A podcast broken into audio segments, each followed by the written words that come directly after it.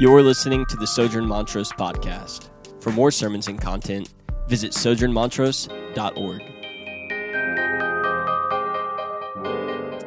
So for Christmas, I got Micah, my wife, one of those 23andMe DNA kits. And the idea is that you spit in this cup, and then you send the cup in, and then they some computer. I don't think it's just like scientists up there, but I think up wherever that is. But the idea is that you get your DNA extracted from the spit, and then the DNA tells, we get this report about who she is, who her ancestors were, what her DNA looks like, what countries her DNA is from, et cetera, et cetera. And millions of people all across the country, maybe the world, have been doing these kits. There's one that Ancestry.com has. It's like the same thing. And that one even links into their family tree kind of kit online. And so you can see how far your lineage goes back on that web portal. My question is why? Right? Like, and I get it. It's kind of fun to see and be able to say, like, oh, I'm 5% French or something. Right? It's kind of fun to see what all those things are. But I think part of the allure of this is that we find out more about who we are, right? You find out, we're hopeful that maybe we're from, in the past, some cooler places than just this, than Texas maybe. Places like Ireland or Africa or India, right? Exotic places. And I think some of us also hope that we would see that family tree and that maybe there's a president in our lineage, or maybe there's some great leader or businessman or king or whoever. There, we can see that we're actually, I'm related to somebody who is really, really important. But others in the room are less hopeful, maybe. Right? Maybe some of you know your genealogy, and you don't have to go back very far. You don't want much more of your story. Right? Maybe you know, maybe 1, 2, 3 generations back, the story is adultery, addiction, abuse. Right? Regardless of our own family trees, humans have historically been interested in where we come from. That's why this is part of God's word, a genealogy. They help us in figuring out who we are. They give us meaning, and ultimately one of two things will happen. We'll either hope that we live up to the name of our past, or we hope that we overcome the failures of our past. The Bible is full of genealogies from the Old Testament, and now we have a genealogy here in the New Testament linking Jesus to all these people. And so you should know that 23andMe or Ancestry.com, these services aren't tapping into some new phenomenon.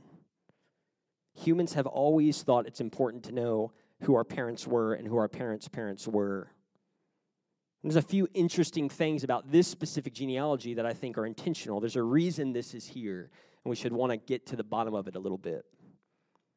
First, it's its placement. It's at the end of chapter 3.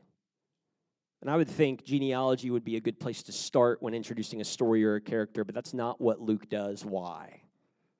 So we're going to look into that. Second, it's specific. Remember, if you were here last week, we talked about a theme in Luke being Luke is concerned that we know that the story of Jesus isn't just the history of the Bible, right? It's the history of God and humanity. It's the history of all of everything.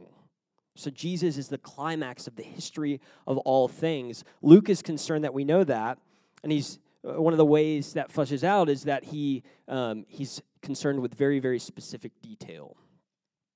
So we see that here, that this is very, very detailed all the way back to the original. And that brings us to the third point, that there's important information here that Jesus is linked to a specific person and ultimately a specific event. So before we get too deep in that genealogy, let's see what is happening at this baptism of Jesus and this and the events that kind of unfold right after he's baptized, which tells us a lot about what's going on here. So let's read that, I believe, starting in 21. It says this, "Now when all the people were baptized, and Jesus also had been baptized and was praying, the heavens opened, and the Holy Spirit descended on him in bodily form like a dove. And a voice came from heaven, 'You are my beloved Son, with you I am well pleased.'" So Jesus, in line with the baptism we were talking about last week, Jesus gets baptized, and then we see this scene. Jesus is praying, assumably audibly. He's praying out loud to God the Father, and the heavens, the sky rifts open, and the Holy Spirit, in physical form, like a dove, descends on Jesus. And then this voice booms from heaven, which is the Father, and says, "You are my beloved Son, and you I am well pleased."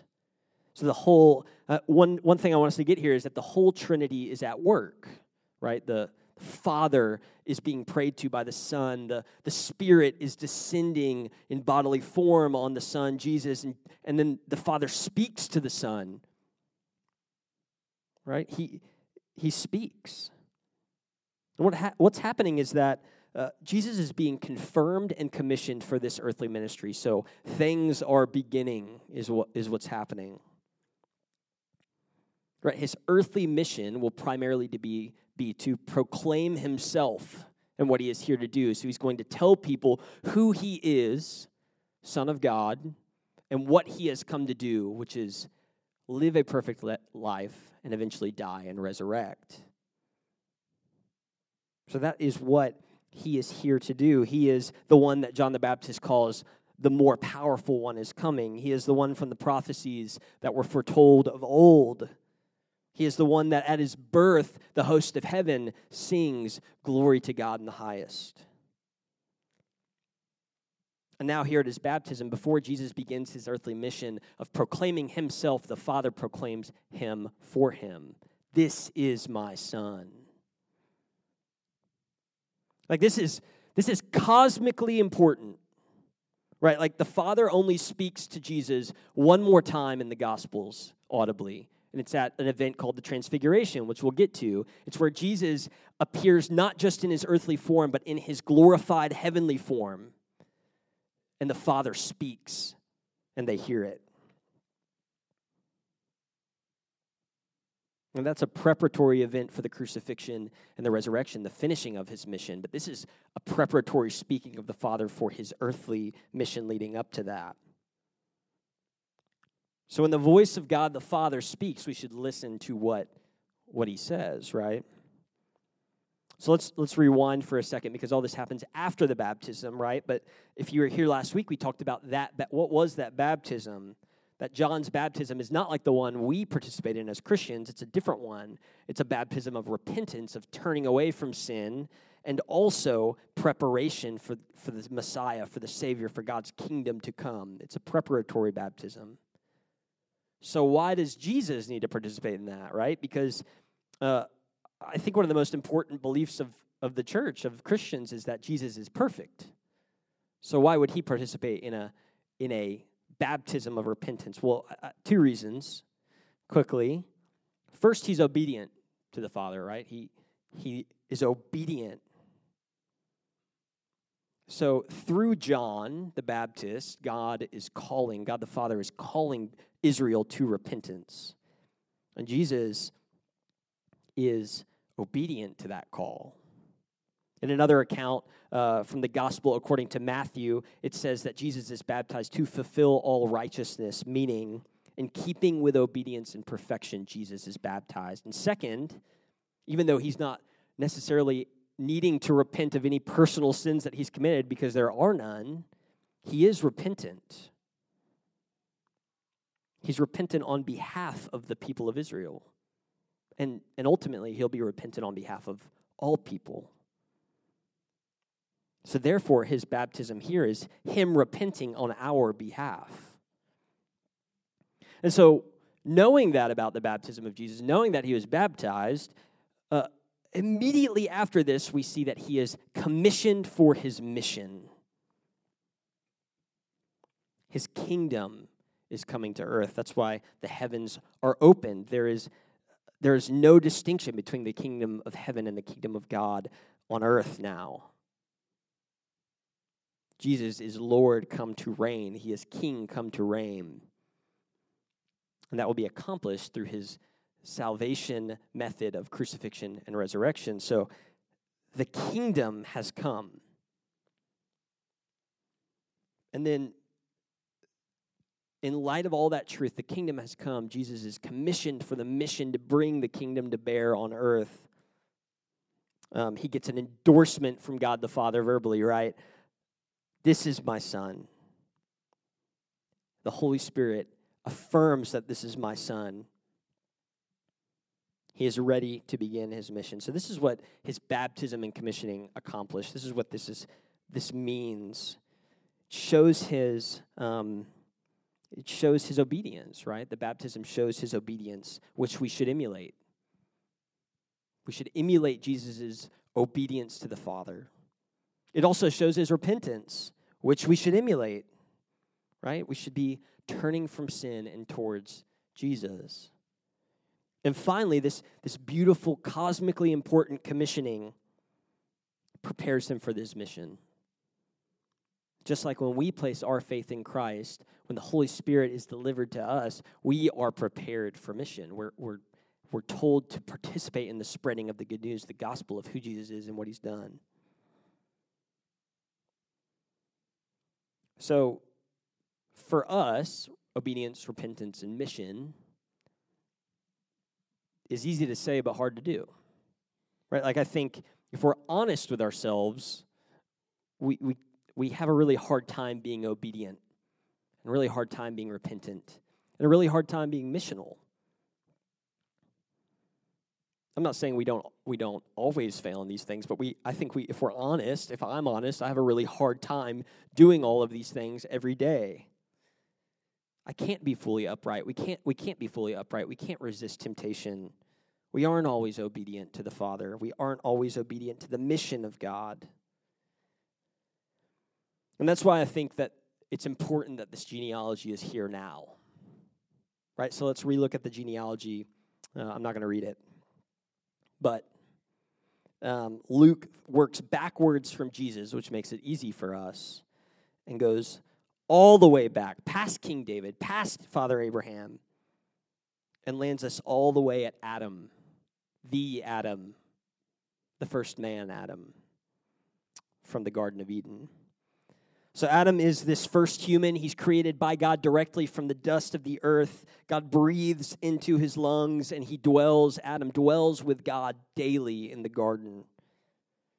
And then God creates Eve, peak of creation, right? The first woman, greatest creation. And after God creates man and woman, what does he say? In Genesis 1:31, God says this. Or the text says this, and God saw everything that he had made, and behold, it was very good. So God, seeing Adam and Eve, says this, it is very good. God is pleased with what he has done. God is pleased with Adam. He is pleased with Eve. It's similar to what he says to Jesus, right? This is my son in who I am pleased. So God is pleased with Adam and Eve, right? This is very good. And he's pleased with all of creation, but they signify the peak of his creation. They're made in his image, the scripture tells us, made in the image of God. This is very good. But if you're familiar with this story, you know where it goes and how it ends, right? The serpent lies to them. In Genesis 3, he says, if you eat this tree, your eyes will be open and you will be like God, and you will know good and evil. You will be like God. So Adam and Eve are tempted, and they succumb to that temptation. They fall, is what we say. They become aware of their sinfulness. They become aware of their nakedness. Shame settles into their hearts. Fear of God settles into their hearts. This is an event known as the fall of humanity. But I know that Ancestry.com kid, that 23andMe kid, it can go back pretty far. But does it go back this far? Probably not. But the reality for everyone in this room, including myself, is that this is where our tree goes. I'm not sure of how your line of lineage, your branches all line up. But I can assure you that past the presidents and kings that you might have in your tree, you go back far enough, you'll get to Adam. And maybe you don't have to go, like I kind of said before, maybe you don't have to go back very far to taste the fallenness of Adam. Maybe you only go back one generation to your parents to see the brokenness of humans.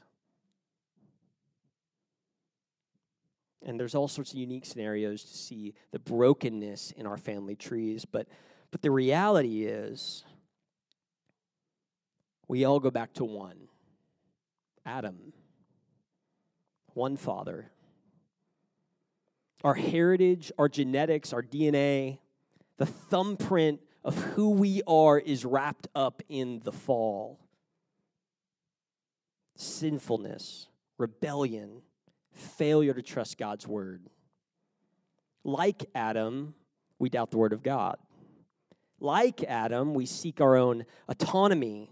We seek to be masters of our own lives. Like Adam, we see our past failures. We see our past areas of sinfulness, and we experience shame and fear.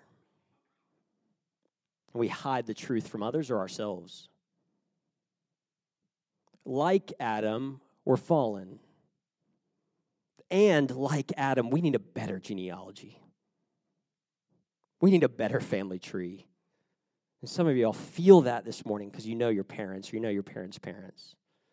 But the reality is you're not alone. Everybody in this room, we need a better family tree.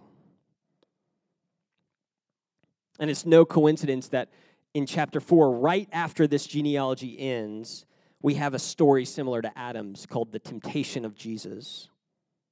Jesus goes into the wilderness and he's tempted.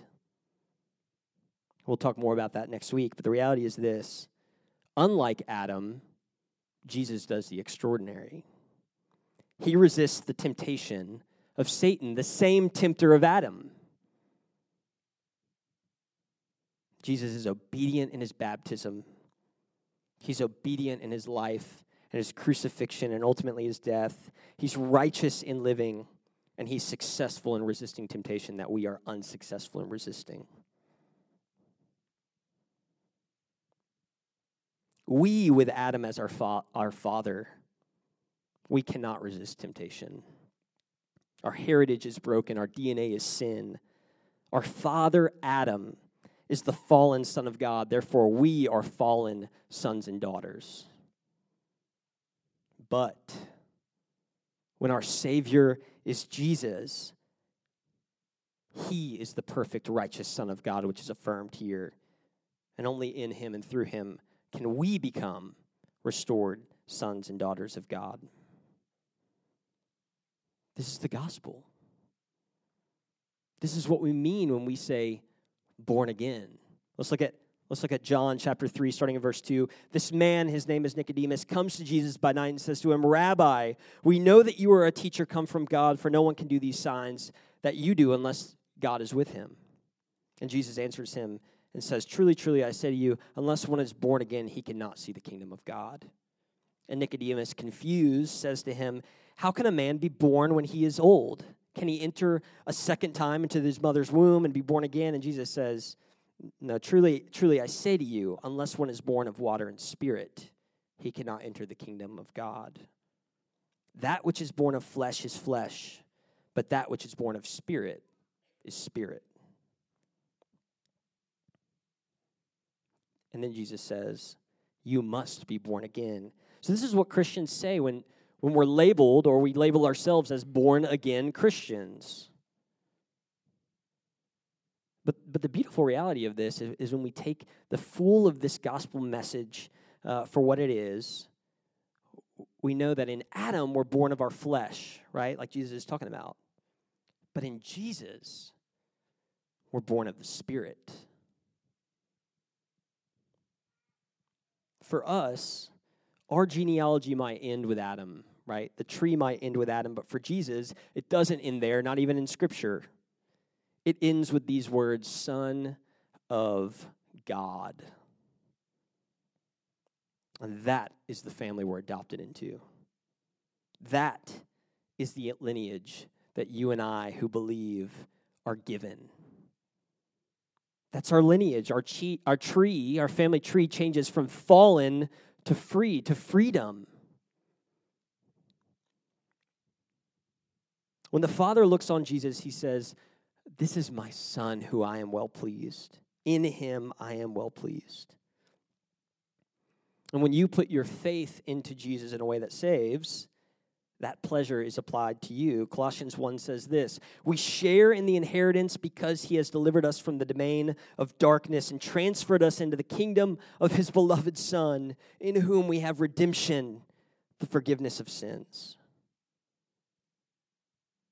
So if you're in Christ in the room, if you believe in Jesus, God is pleased with you. He's pleased with you. Your lineage is Son of God. You can just X out the rest of the tree. Son and daughter of God.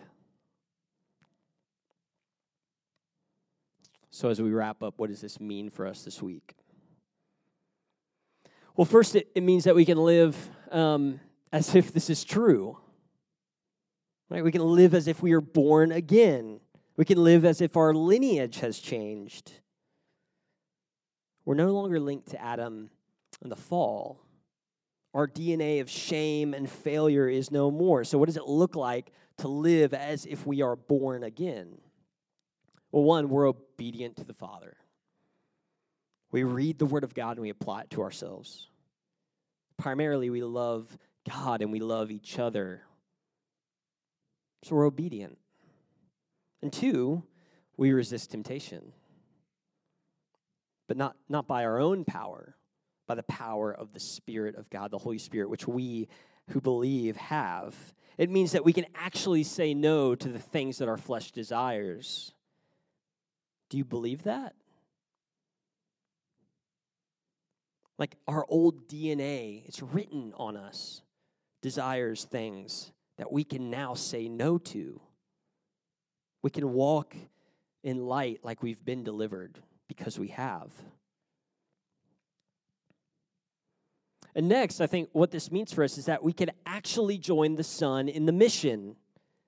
Just like Jesus had a mission to proclaim himself and fulfill his purpose, we have a mission to proclaim him, to preach Christ.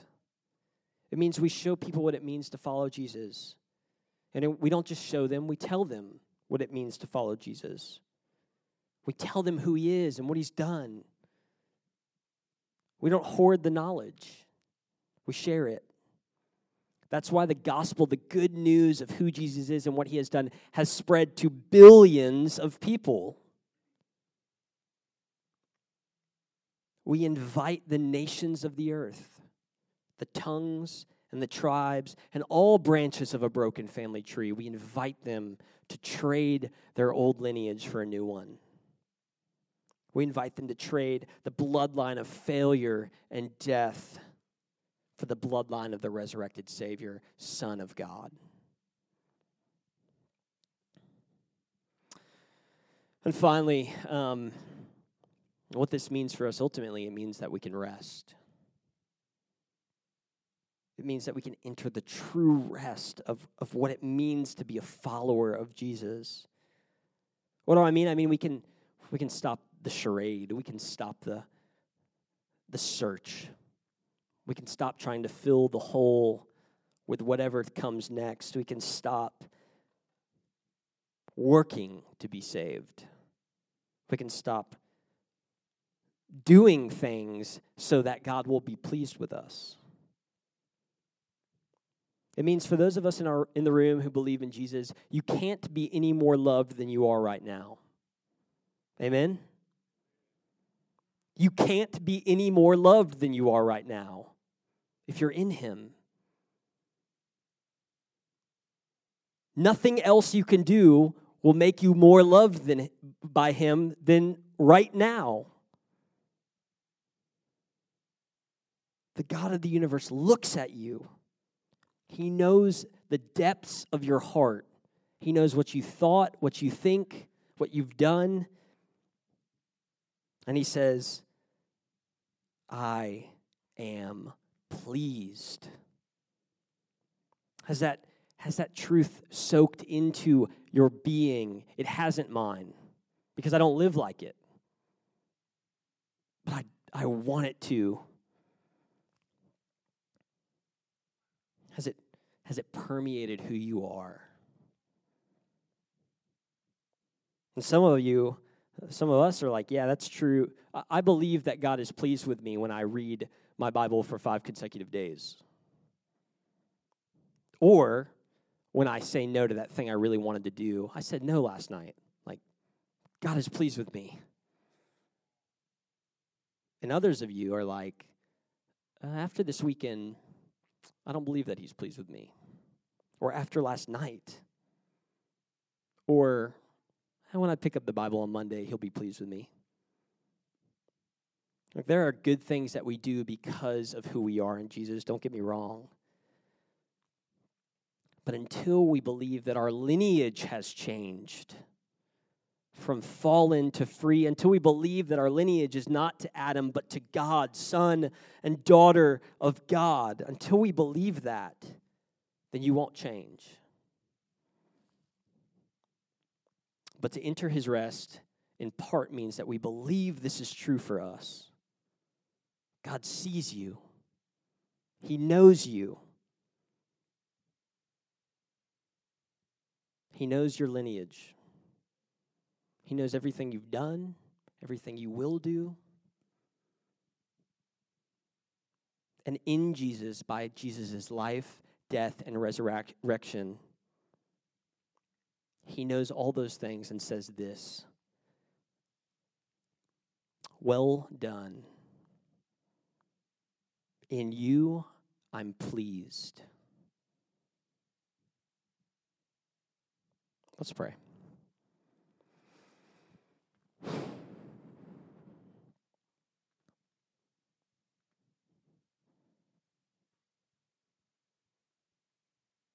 Father, would that be true for me? Because I know, I believe that you say that about me. I know and I believe that you say that about the believers in this room. I know that you believe and fully know all of them, and yet you still say, I am pleased in you. And so, Lord, we believe that that's true. Would I live like I believe that's true? I don't know what anybody in this room is particularly struggling with this morning. I don't know those things, but would you assure your church, individual by individual, that you are pleased with them? And would that cause us to overflow with gratitude, overflow with worship, overflow with love for you, for your word, for your people, for your church? We confess that we've been grumblers, that when things aren't perfect, we grumble.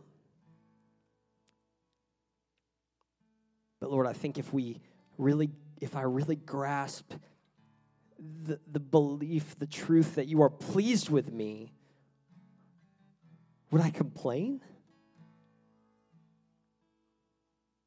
No. So help this knowledge settle into my heart. Help it settle into the heart of our church, that you are pleased with us, that we see what Jesus has done on our behalf, and we accept it,